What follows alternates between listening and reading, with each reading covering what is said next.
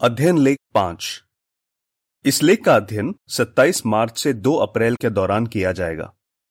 विषय, मसीह का प्यार हमें मजबूर करता है।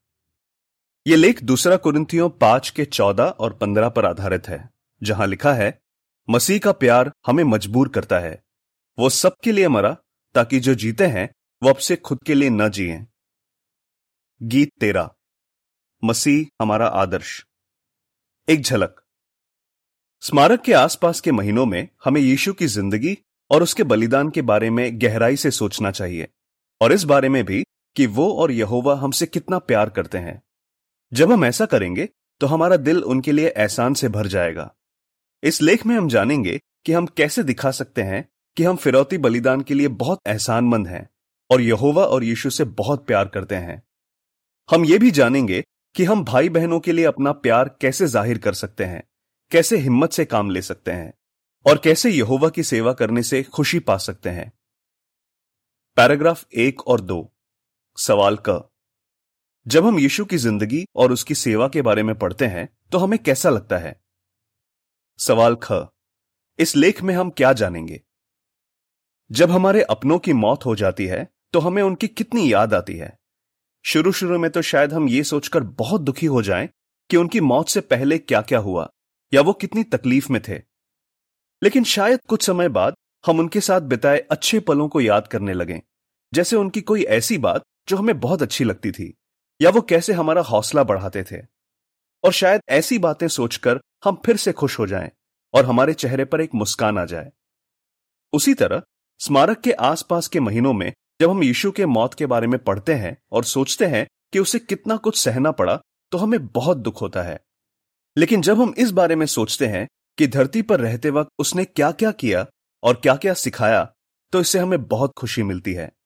और जब हम इस बारे में सोचते हैं कि यीशु का फिरौती बलिदान कितना खास है, वो आज क्या कर रहा है और आने वाले वक्त में क्या करेगा तो इससे हमारा बहुत हौसला बढ़ता है। जब हम इन सब बातों पर मनन करेंगे और सोचेंगे कि यीशु हमसे कितना प्यार करता है तो हमारा दिल एहसान से भर जाएगा। हमारा मन करेगा कि हम भी किसी तरह दिखाएँ कि यहोवा और यीशु ने हमारे लिए जो किया, उसकी हम कदर करते हैं। इस लेख में हम जानेंगे कि हम ये कैसे दिखा सकते हैं। हम यीशु का एहसान मानते हैं, इसलिए सेवा करने में लगे रहते हैं। पैराग्राफ तीन। सवाल, हम यीशु के फिरौती बलिदान के लिए क्यों बहुत एहसानमंद हैं? जब हम यीशु की ज़िंदगी और उसके बलिदान के बारे में सोचते हैं तो हमारा दिल एहसान से भर जाता है। जब वो धरती पर था तो उसने लोगों को बताया कि परमेश्वर के राज में उन्हें क्या क्या आशीषें मिलेंगी। जब हम उन आशीषों के बारे में पढ़ते हैं तो हमें बहुत अच्छा लगता है। हम यीशु के फिरौती बलिदान के लिए भी बहुत एहसानमंद हैं, जिसकी वजह से हम यहोवा और यीशु के दोस्त बन सकते हैं। हम ये भी जानते हैं कि यीशु पर विश्वास करने से हम हमेशा तक जी पाएँगे, और हमारे जिन अजीजों की मौत हो गई है, उनसे दोबारा मिल पाएँगे। हम इनमें से कोई भी आशीष पाने के लायक नहीं है। और न ही इनके बदले में यहोवा और यीशु को कुछ दे सकते हैं। लेकिन हम ये ज़रूर दिखा सकते हैं कि हम उनका कितना एहसान मानते हैं। कैसे? पैराग्राफ चार। सवाल? मरियम मगदलिनी ने कैसे दिखाया कि वो यीशु की एहसानमंद है? मरियम मगदलिनी के उदाहरण पर ध्यान दीजिए। वो एक यहूदी औरत थी। उसमें सात दुष्ट स्वर्गदूत समाये हुए थे और वो बहुत बुरे हाल में थी। शायद उसे लगता था कि कोई उसे ठीक नहीं कर पाएगा और उसे ज़िंदगी भर ऐसा ही रहना पड़ेगा। लेकिन सोचिए, जब यीशु ने उसे ठीक कर दिया तो उसे कैसा लगा होगा? उसका दिल एहसान से भर गया होगा। इसी वजह से वो यीशु के पीछे हो ली और उसने सोचा कि वो अपना समय, ताकत और अपनी संपत्ति यीशु की सेवा करने में लगाएगी।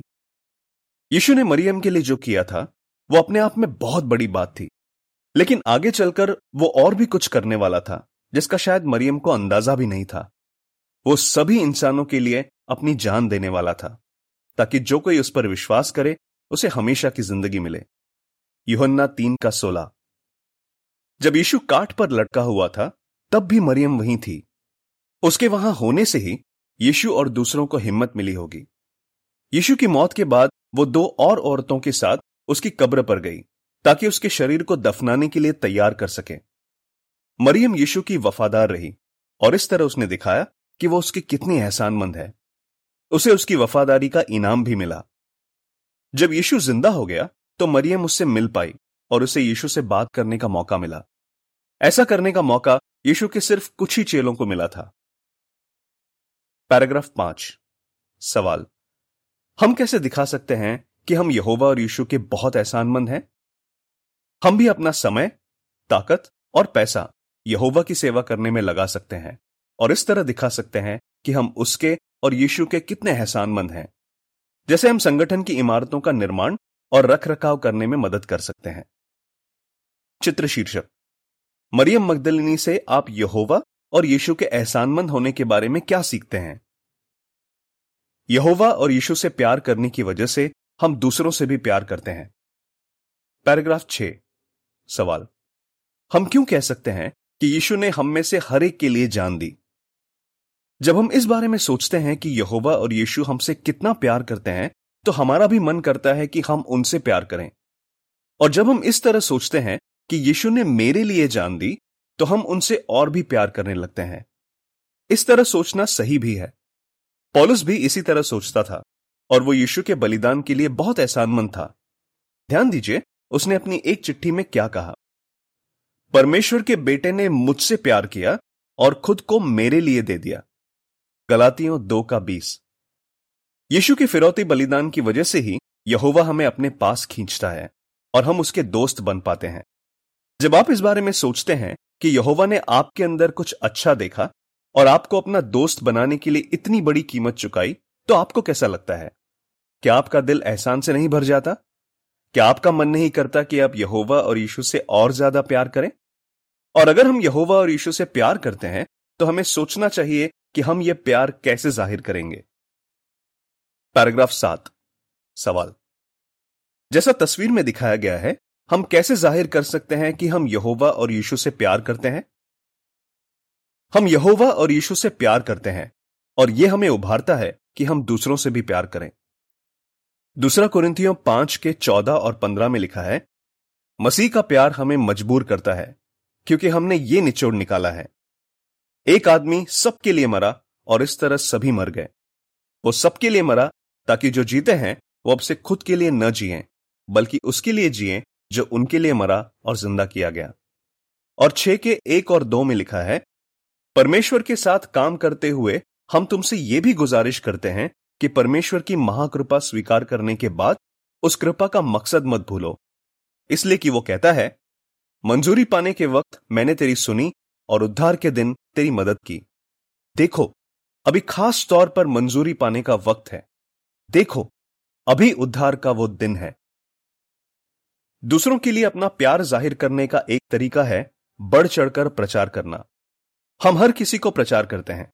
हम ये नहीं देखते कि वो किस जाति का है, या उसका रंग कैसा है, वो अमीर है, या गरीब, या समाज में उसका क्या ओहदा है। इस तरह हम यहोवा की मर्ज़ी पूरी कर रहे होते हैं। और उसकी यही मर्ज़ी है कि सब किस्म के लोगों का उद्धार हो और वो सच्चाई का सही ज्ञान पाए।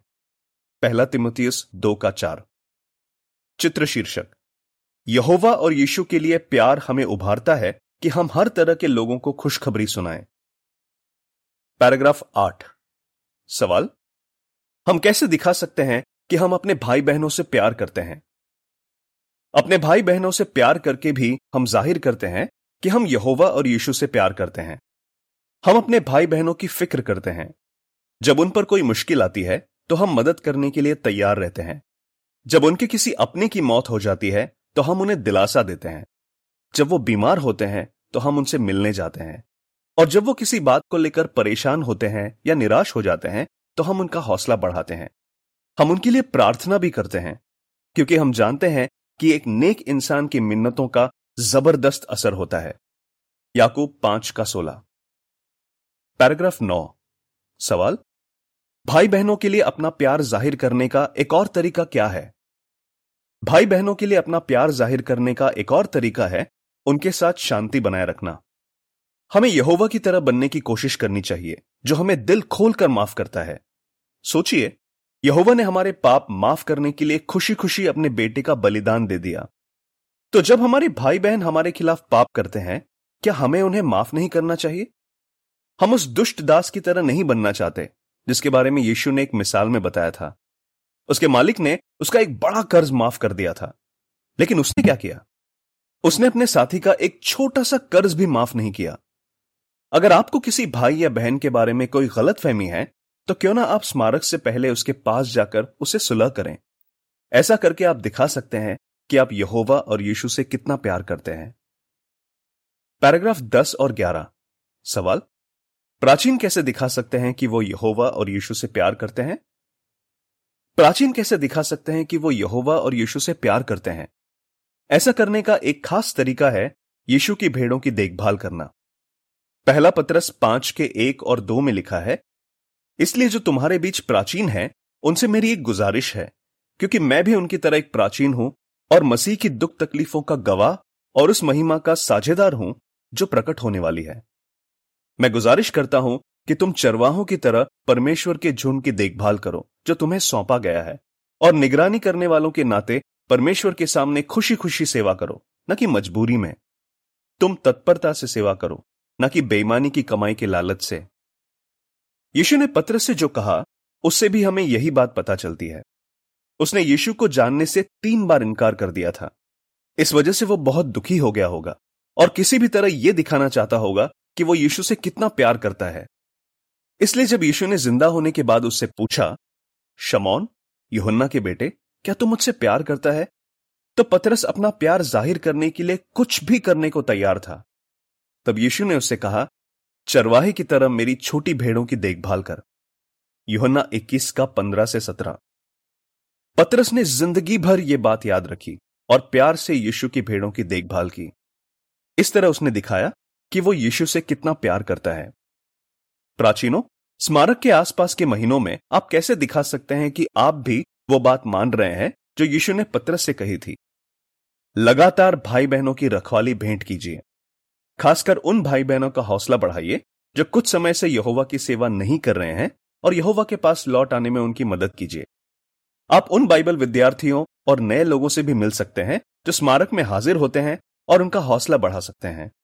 याद रखिए, आगे चलकर वो भी यीशु के चेले बन सकते हैं। ये सब करके आप दिखा पाएँगे कि आप यहोवा और यीशु से कितना प्यार करते हैं। हम यीशु से प्यार करते हैं, इसलिए हिम्मत से काम लेते हैं। पैराग्राफ 12 सवाल? यीशु ने अपने चेलों से जो कहा उससे आज हमें क्यों हिम्मत मिल सकती है? अपनी मौत से एक रात पहले यीशु ने अपने चेलों से कहा, दुनिया में तुम्हें तकलीफें झेलनी पड़ेंगी, मगर हिम्मत रखो, मैंने इस दुनिया पर जीत हासिल कर ली है। युहन्ना 16 का 32 और 33 में लिखा है, देखो, वो घड़ी आ रही है, दरअसल आ चुकी है, जब तुम सब तितर बितर हो जाओगे और अपने अपने घर चले जाओगे और मुझे अकेला छोड़ दोगे। फिर भी मैं अकेला नहीं हूँ, क्योंकि पिता मेरे साथ है। मैंने तुमसे ये बातें इसलिए कही हैं ताकि मेरे ज़रिए तुम शांति पा सको। दुनिया में तुम्हें तकलीफें झेलनी पड़ेंगी, मगर हिम्मत रखो, मैंने इस दुनिया पर जीत हासिल कर ली है। यीशु के कई दुश्मन थे, पर वो उनसे डरा नहीं। उसने हिम्मत रखी और आखिरी सांस तक वफादार रहा। वो ये कैसे कर पाया? उसने यहोवा पर भरोसा रखा। यीशु जानता था कि उसके चेलों को भी ऐसी ही मुश्किलों का सामना करना पड़ेगा। इसलिए उसने यहोवा से विनती की कि वो उनकी देखभाल करें। आज यहोवा हमारी भी देखभाल कर रहा है। यह जानकर हमें कितनी हिम्मत मिलती है। वो हमारे दुश्मनों से कहीं ज़्यादा ताकतवर है। उसकी नज़रों से कुछ नहीं छिपा। इसलिए हमें यकीन है कि अगर हम यहोवा पर भरोसा रखेंगे तो हम डरेंगे नहीं, बल्कि हिम्मत से काम ले पाएँगे। पैराग्राफ तेरह। सवाल? अरिमतिया के यूसुफ ने कैसे हिम्मत से काम लिया? अरिमतिया के यूसुफ के बारे में सोचिए। वो यहूदी महासभा का सदस्य था, जो उस वक्त यहूदियों की सबसे बड़ी अदालत हुआ करती थी। समाज में उसका बहुत नाम था। वो यीशु का चेला तो था, लेकिन उसने कभी हिम्मत करके दूसरों को इसके बारे में बताया नहीं। बाइबल में लिखा है कि वो यहूदियों के डर से यह बात छिपाए रखता था। युहन्ना उन्नीस का अड़तीस। उसे शायद यह डर था कि अगर लोगों को पता चल गया कि वो यीशु का चेला है तो वो उसकी इज़्ज़त नहीं करेंगे। लेकिन आखिरकार उसने हिम्मत से काम लिया। यीशु की मौत के बाद वो हिम्मत करके पिलातुस के सामने गया और उसने यीशु की लाश मांगी। मरकुस पंद्रह का बयालीस और तैतालीस। इसके बाद सब जान गए कि वो यीशु का एक चेला है। पैराग्राफ चौदह। सवाल, अगर आपको दूसरे लोगों से डर लगता है तो आप क्या कर सकते हैं?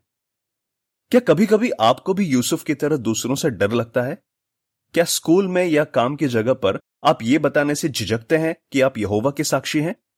क्या आप ये सोचकर प्रचारक नहीं बन रहे हैं या बपतिस्मा नहीं ले रहे हैं कि लोग आपके बारे में क्या सोचेंगे? ऐसा सोचकर सही काम करने से पीछे मत हटिए। इस बारे में यहोवा से प्रार्थना कीजिए, उससे हिम्मत मांगिए और ध्यान दीजिए कि वो कैसे आपकी मदद कर रहा है। तब आपका विश्वास मज़बूत होगा और आप हिम्मत से काम ले पाएँगे। हम खुश हैं, इसलिए हम यहोवा की सेवा में लगे रहते हैं। पैराग्राफ पंद्रह। सवाल? यीशु को ज़िंदा देखकर चेले बहुत खुश थे, इसलिए उन्होंने क्या किया? यीशु की मौत के बाद उसके चेले बहुत दुखी थे। सोचिए, अगर आप उनकी जगह होते तो आप कैसा महसूस करते? उन्होंने न सिर्फ़ अपना दोस्त खो दिया था, बल्कि ऐसा लगता है कि उन्होंने उम्मीद भी खो दी थी। लेकिन ज़िंदा होने के बाद जब यीशु उनसे आकर मिला तो वो कितने खुश हो गए होंगे। उसने उन्हें समझाया कि उसके बलिदान से बाइबल की भविष्यवाणियाँ कैसे पूरी हुई, और उसने उन्हें एक ज़रूरी काम भी दिया। चालीस दिन बाद यीशु स्वर्ग चला गया। तब तक चेलों का दुख खुशी में बदल चुका था। वो खुश थे कि यीशु ज़िंदा है, और वो उस काम को पूरा करने में उनकी मदद करेगा, जो उसने उन्हें दिया था। इसी खुशी ने उन्हें उभारा कि वो यहोवा की महिमा करते रहें। लूका चौबीस के बावन और तिरपन में लिखा है, उन्होंने उसे दंडवत किया और खुशी खुशी यरूशलेम लौट आए। वो हर दिन मंदिर में परमेश्वर की बड़ाई करते रहे। पैराग्राफ 16 सवाल, हम यीशु के चेलों से क्या सीख सकते हैं? हम यीशु के चेलों से क्या सीख सकते हैं? हमें सिर्फ़ स्मारक के आसपास के महीनों में ही नहीं, बल्कि बाकी महीनों में भी जोश से यहोवा की सेवा करनी चाहिए। ऐसा करने के लिए ज़रूरी है कि हम परमेश्वर के राज को अपनी ज़िंदगी में पहली जगह दें। इससे हमें बहुत खुशी मिलेगी। बहुत से भाई बहनों ने ऐसा ही किया है। जैसे कुछ ने फैसला किया है कि वो कम घंटे काम करेंगे ताकि ज़्यादा प्रचार कर पाए, सभाओं में हाजिर हो पाए और लगातार पारिवारिक उपासना कर पाए। कुछ भाई बहन बहुत सोच समझकर चीज़ें खरीदते हैं। वो फैसला करते हैं कि वो कुछ चीज़ें नहीं लेंगे, जबकि शायद दूसरों को वो चीज़ें लेना ज़रूरी लगे। वो ऐसा इसलिए करते हैं ताकि वो मंडली के कामों में और हाथ बटा पाए, या एक ऐसी जगह जाकर सेवा कर पाए जहाँ प्रचारकों की ज़्यादा ज़रूरत है। और यहोवा भी वादा करता है कि अगर हम वफादारी से उसकी सेवा करते रहें और उसके राज को अपनी ज़िंदगी में पहली जगह दें तो वो हमें ढेरों आशीषें देगा। पैराग्राफ सत्रह। सवाल? इस साल स्मारक के आसपास के महीनों में आपने क्या करने की ठान ली है? हम सभी मंगलवार 4 अप्रैल को स्मारक मनाने के लिए बेसब्री से इंतज़ार कर रहे हैं। लेकिन हम अभी से यीशु की ज़िंदगी और उसके बलिदान के बारे में गहराई से सोच सकते हैं और इस बारे में भी कि वो और यहोवा हमसे कितना प्यार करते हैं और हम ऐसा स्मारक के बाद भी करते रह सकते हैं। आप थोड़ा समय निकाल सकते हैं और इस बारे में मनन कर सकते हैं कि धरती पर यीशु की ज़िंदगी के आखिरी हफ़्ते में क्या क्या हुआ। इस बारे में जानने के लिए आप नई दुनिया अनुवाद बाइबल का अतिरिक्त लेख ख बारह देख सकते हैं। जब आप यीशु की ज़िंदगी के बारे में पढ़ते हैं तो ऐसे किस्सों पर ध्यान दीजिए, जिन्हें पढ़कर आप उसका और यहोवा का और एहसान मानने लगे, उनसे और प्यार करने लगे। आपकी हिम्मत बढ़े और आपको खुशी मिले। फिर सोचिए कि आप कैसे दिखा सकते हैं कि आप उनके कितने एहसानमंद हैं। यकीन मानिए, जब आप इस साल स्मारक के आसपास के महीनों में ये सब करेंगे तो यीशु आपसे बहुत खुश होगा। चित्र शीर्षक स्मारक के आसपास के महीनों में समय निकालकर सोचिए कि यहोवा और यीशु ने आपके लिए क्या क्या किया है। मसीह का प्यार हमें कैसे उभारता है कि हम यहोवा और यीशु का एहसान माने, दूसरों से प्यार करें और हिम्मत से काम लें, खुश रहें। गीत सत्रह। मैं चाहता हूँ। लेख समाप्त।